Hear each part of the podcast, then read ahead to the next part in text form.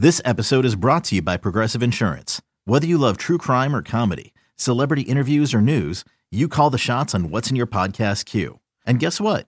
Now you can call them on your auto insurance too with the Name Your Price tool from Progressive. It works just the way it sounds. You tell Progressive how much you want to pay for car insurance, and they'll show you coverage options that fit your budget. Get your quote today at Progressive.com to join the over 28 million drivers who trust Progressive. Progressive Casualty Insurance Company and Affiliates. Price and coverage match limited by state law. Hey guys, welcome into the Stink of Truth podcast. I am Mark Schlereth alongside my partner Mike Evans, Scott the Huff producing the show. Millennial Ben helping out as well. I'd like to thank our presenting sponsor, great folks over at Superbook, America's best bet trust, Superbook.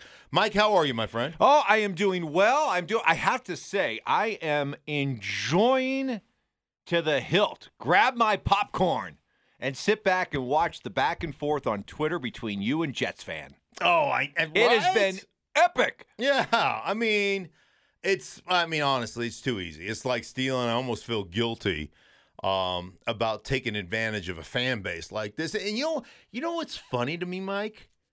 What's funny to me is, like, how triggered Jet fan is over something that I said on Pat McAfee's show. Yeah, I don't even know how it started. So on Friday, I'm on Pat McAfee's show, and he's asking me about the draft, and he's asking me about, like, quarterbacks and all these things in general. So I was really speaking in generalities, but I mentioned the Jets. So the generality is this. We have become so enamored by the quarterback position that we think we can draft any quarterback, or we can elevate somebody who should be a second or third rounder, and that guy is going to save our franchise, right? We're going to elevate him to the top 10, and he all of a sudden is going to become a unicorn. And it's fascinating to me because, everybody's seen, hey, from 2009 to 2016, there were 22 quarterbacks taken in the first round. None of those guys are with the teams that drafted them. There have been five quarterbacks in the last 7-8 years, whatever it is, that have been elevated to top 5 draft picks. The RG3s of the world, the Mitch Trubiskys of the world. There are 5 of them. Not one of them is with the team that currently drafted them. So we elevate guys who probably shouldn't be drafted there because of the position they play, and then we want those guys to come save our franchise. Hey, there's a reason in the last 10 draft picks, or the last 10 drafts, the Jacksonville Jaguars, I believe, have drafted 8 times in the top 10. Here's the thing that fascinates me, Mike.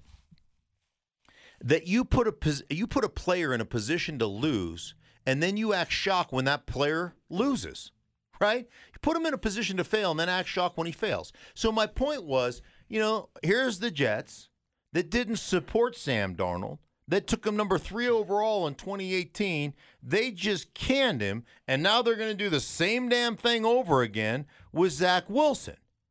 And they expect different results. There are about 4 or 5 quarterbacks in the National Football League that can cover a wart. Every other quarterback exposes warts. If you're not very good around that quarterback, he will find a way to expose that wart. And so the odds of you finding that generational quarterback without addressing the other, issues that you have on your football team. So I was just really talking in generalities.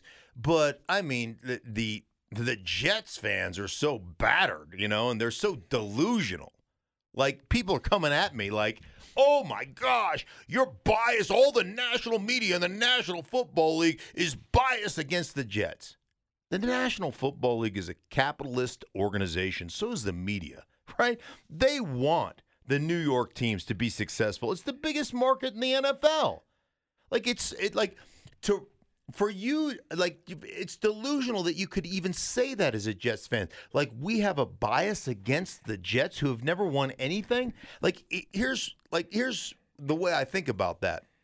Like, when a national media member is saying that the Jets suck, That's not bias. That's just reporting the news. That's what you've been forever. And so for people to come at me and to be so offended by me talking about this herd mentality that the league has, and especially the lower bottom feeding teams like the Jets and the Bengals and the Browns up to you know, I mean, they made the playoffs last year, but for 25 years, just dreck. Like, it's fascinating to me. Now, far be it, I can't believe you've put me in a position where I have to defend Jets fan, but here it goes. You're leaving out one very important thing. You posted a video of you in your study wearing a Bronco helmet, flashing your 3 Super Bowl rings, and keep referencing the one that you won and along the way beat the Jets in the AFC Championship game. And as you were, shall I say, accentuating that Super Bowl ring, you kept lifting the finger that ring was on. Right. It was the middle. Which was the middle finger. Right. It was the one I put the championship, Super Bowl 33, after we beat the Jets in the AFC Championship game. It just happened to be on the middle. It just happened to be on the middle finger. How did that happen? I don't know. But if you can't graciously. Coincidence. If you can't graciously accept an apology, that's not my fault. That's not my fault.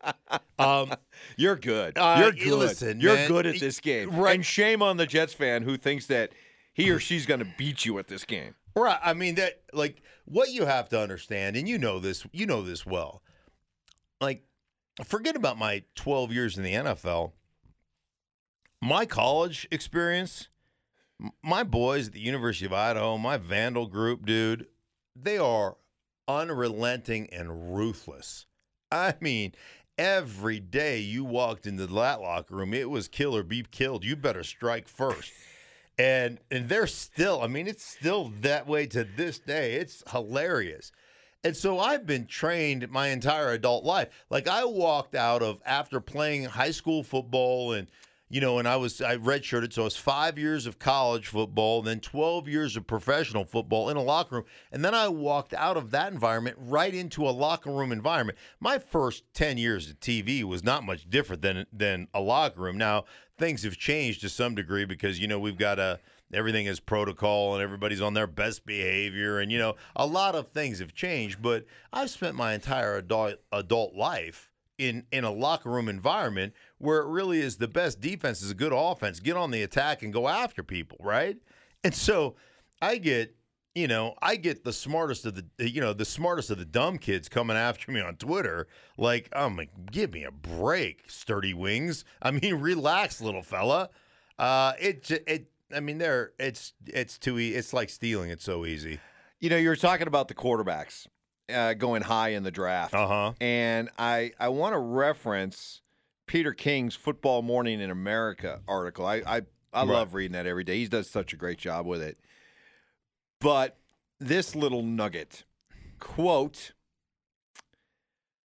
I have never seen quarterbacks get pushed up in the draft the way they're getting pushed up this year, said one middle-aged coach whose team is in the market to draft a quarterback this year. Quote, Trevor Lawrence deserves to be the number 1 pick, but after that, in my book, there's 3 receivers, a tight end, and 2 offensive tackles ahead of the next quarterback. But this desperation for quarterbacks, ... Yeah, which is 100% real, right? It's 100% real. Now, you and I had an on-air argument on our radio show about what middle-aged is, and I had to smack you around a little bit because you were confused. You thought maybe that comment was based on Vic Fangio. Right. Middle-aged, yeah. Yeah, because he's in his 60s. I go, that's old. That is like one of the oldest coaches in football. That's not middle-aged. And then we had this conversation. So I'm talking because we're trying to figure out the identity of this coach. Right. Yes. So it led us to disagree on what middle age is. Right. And middle age in the NFL, which I said was somewhere in the 40s and 50s. And you're like, no, it could be Vic Fangio. Or you even said Bill Belichick is middle age. Yeah. And I'm like, you're high. Those guys are old as the hills. So what did I do?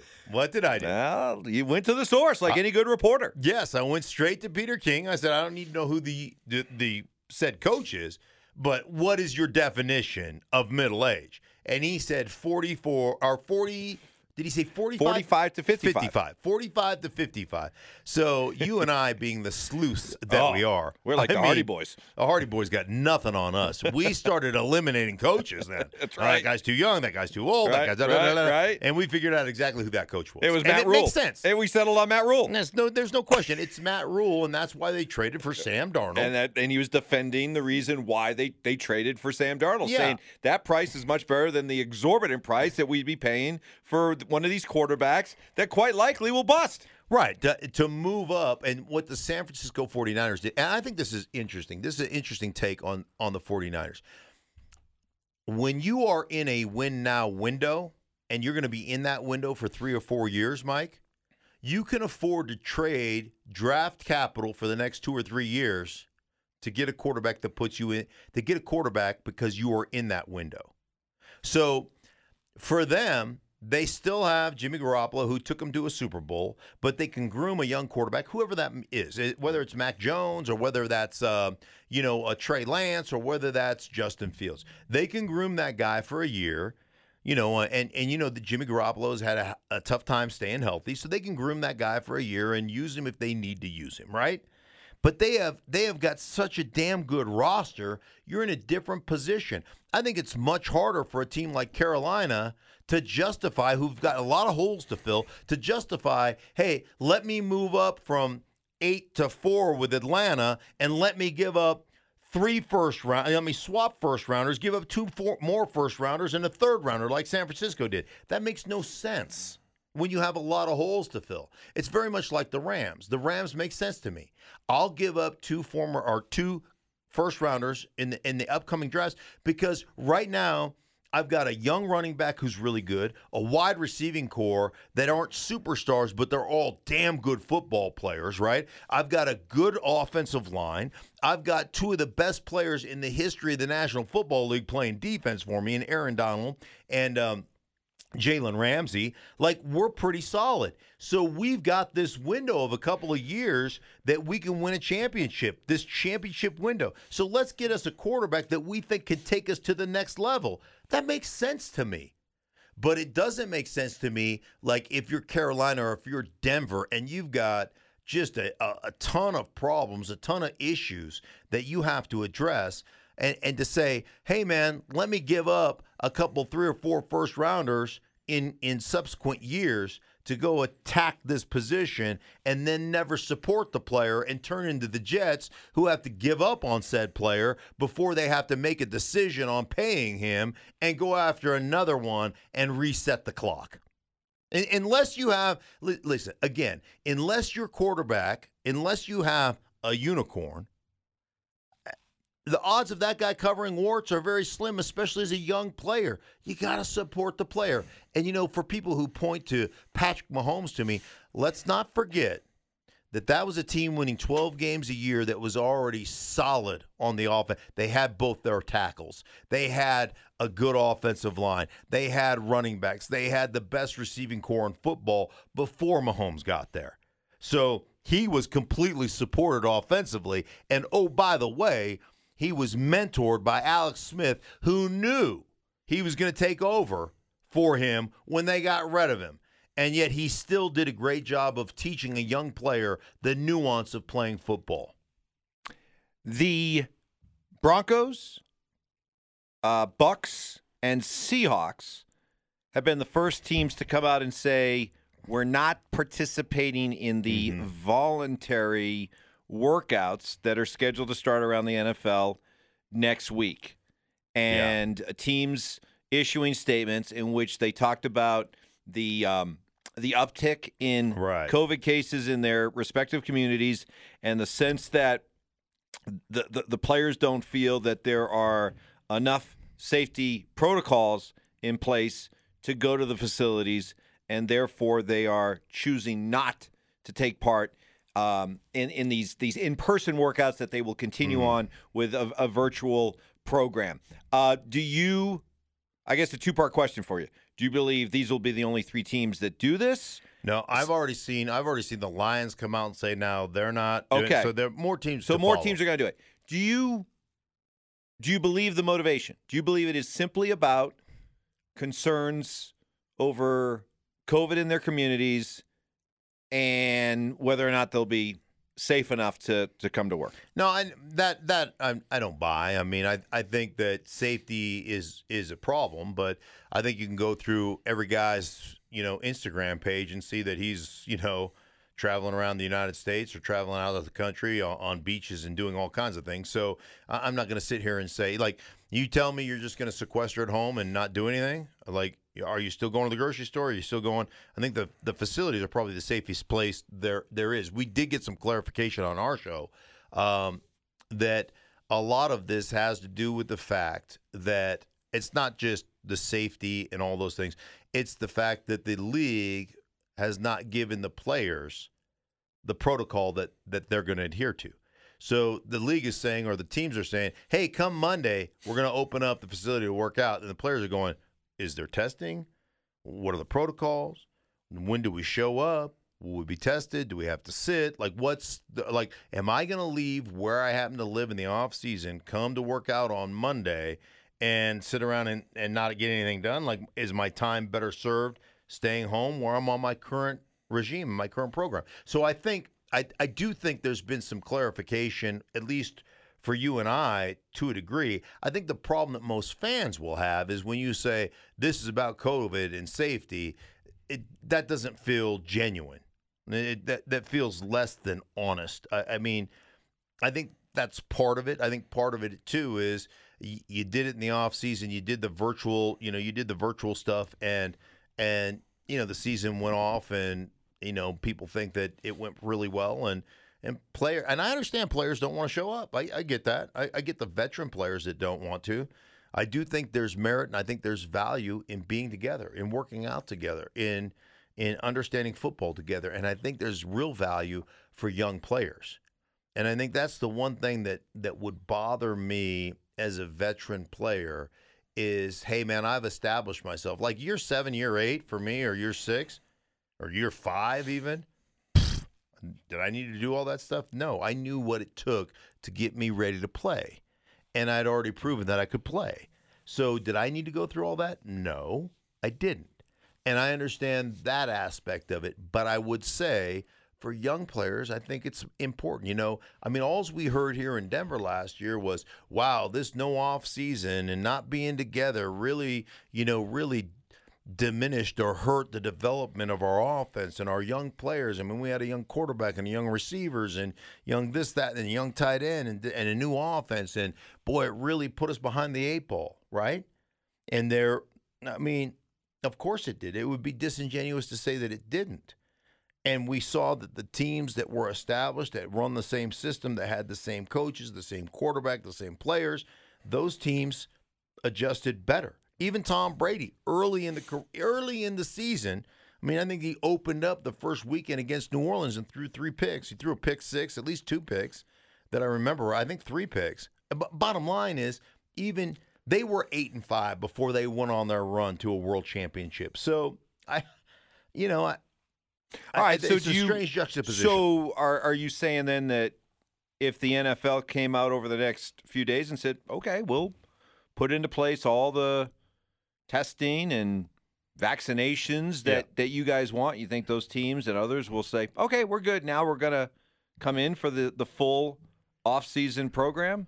See, I'm skeptical by nature. Right. And to me, I see the simmering issues that the players have with ownership, right, that they feel that every negotiation they take it in the shorts. They had a 17th game ramrodded through that a lot of these players don't want. They have, I think, a very leery perception of their union boss and Demoris Smith, who I saw a quote from an unnamed NFL owner who said, every NFL stadium should have a statue of Demoris Smith out in front of it for everything he has done for NFL owners. The perception is he's a patsy. So against the backdrop of all that, you're telling me that this isn't part of a bigger power play or negotiating ploy by players to just try to gain a little bit more sense of control for how they spend their off seasons? Well, I think there's no question that that's part That's part of the process. So should they be using though COVID as an excuse or a vehicle to get to that point? No, I mean everybody else has. I mean the politicians use it as an excuse. I mean businesses. How many people out there listening right now have either been outsourced, downsized, whatever because of COVID? And I'm not saying it's not real, and I'm not saying people haven't lost money and companies haven't lost money. How many of you have gotten a promotion in title alone, but not any more money, and you have to do, you know, 3 times the work? I mean, that's part of the whole, you know, process of corporations. So, do I think that fear and safety is part of it? Yes. But do I think it's the whole part? No. And I think that the players saw that virtual could work for them, and that's all. And they're good with that. They don't want – I mean, again, when I was playing, everybody lived in the town that you played in. Everybody did. Now very few guys do. You know, as soon as the season's over, they pack up and they go to wherever it is they live, their permanent homes, and they commute to the place where they play. So – guys don't want to leave. Guys don't want to. I understand that part. I do understand that part. So we'll see exactly how they resolve it. But I do get this, Mike. I do get the fact that you want some control. You're locked into a collective bargaining agreement for what, the next 10, 11 years.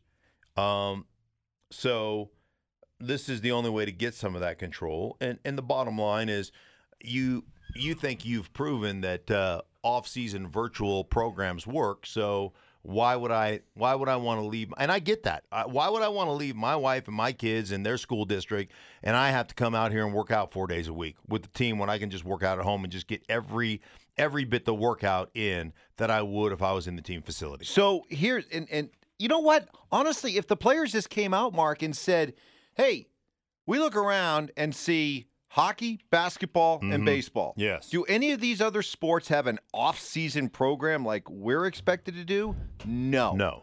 They show up for their training camp and they go into their season. We want to have the same off-season. Trust us to be professionals, to show up in shape, just like everybody else does in those other sports. And not only that, but don't put us through a program where some guys on the team get bonuses for showing up and other guys get nothing for showing up. And that if they just came out and said that, I'd be 100% on board with them. But even in their statement, the Broncos statement that they made, the Broncos players statement as to why they were doing it, they said, COVID-19 remains a serious threat to our families and to our communities, and it makes no sense for us as players to put ourselves at risk during this dead period. Interesting use of words right there in that statement by Bronco players. During this dead period. That's telling me they feel this time is a waste of time. And it shouldn't be used doing what we're asked to do. Yeah. It's voluntary, but come on. You've said for years, it's voluntary. It's mandatory voluntary. Right. It's mandatory voluntary. And here's the deal, though. Like, if you have enough, you know, pelts on the wall, and you're a highly paid player, you don't have to show up. Will the coaches be? Yeah. Will the coaches be mad at you? Probably. Will Von Miller not make the team if he doesn't show up when they owe him $18 million? No, he's still going to make the team. So, you know, it's one of those things. Like, I guess my thing would be, don't limit the young players' opportunity to get better and to collect a workout bonus in the offseason by saying, hey, none of us are showing up. So, I don't know. Yeah, like, it's a really interesting discussion. Yeah, and I'm curious to see how it plays out over the next several days and week, because I think you're going to see a lot of teams follow suit. I think so, too. I think there's no question. Hey, listen, for everybody involved in the Stink of Truth podcast, I am Mark Schlereth, Mike Evans by my side. Scott the Hub produced the show, Millennial Ben helping out. I'd like to thank our presenting sponsor, the great folks over at Superbook. America's best bet. Check out Superbook. For Mike, myself, thanks. We'll talk to you later.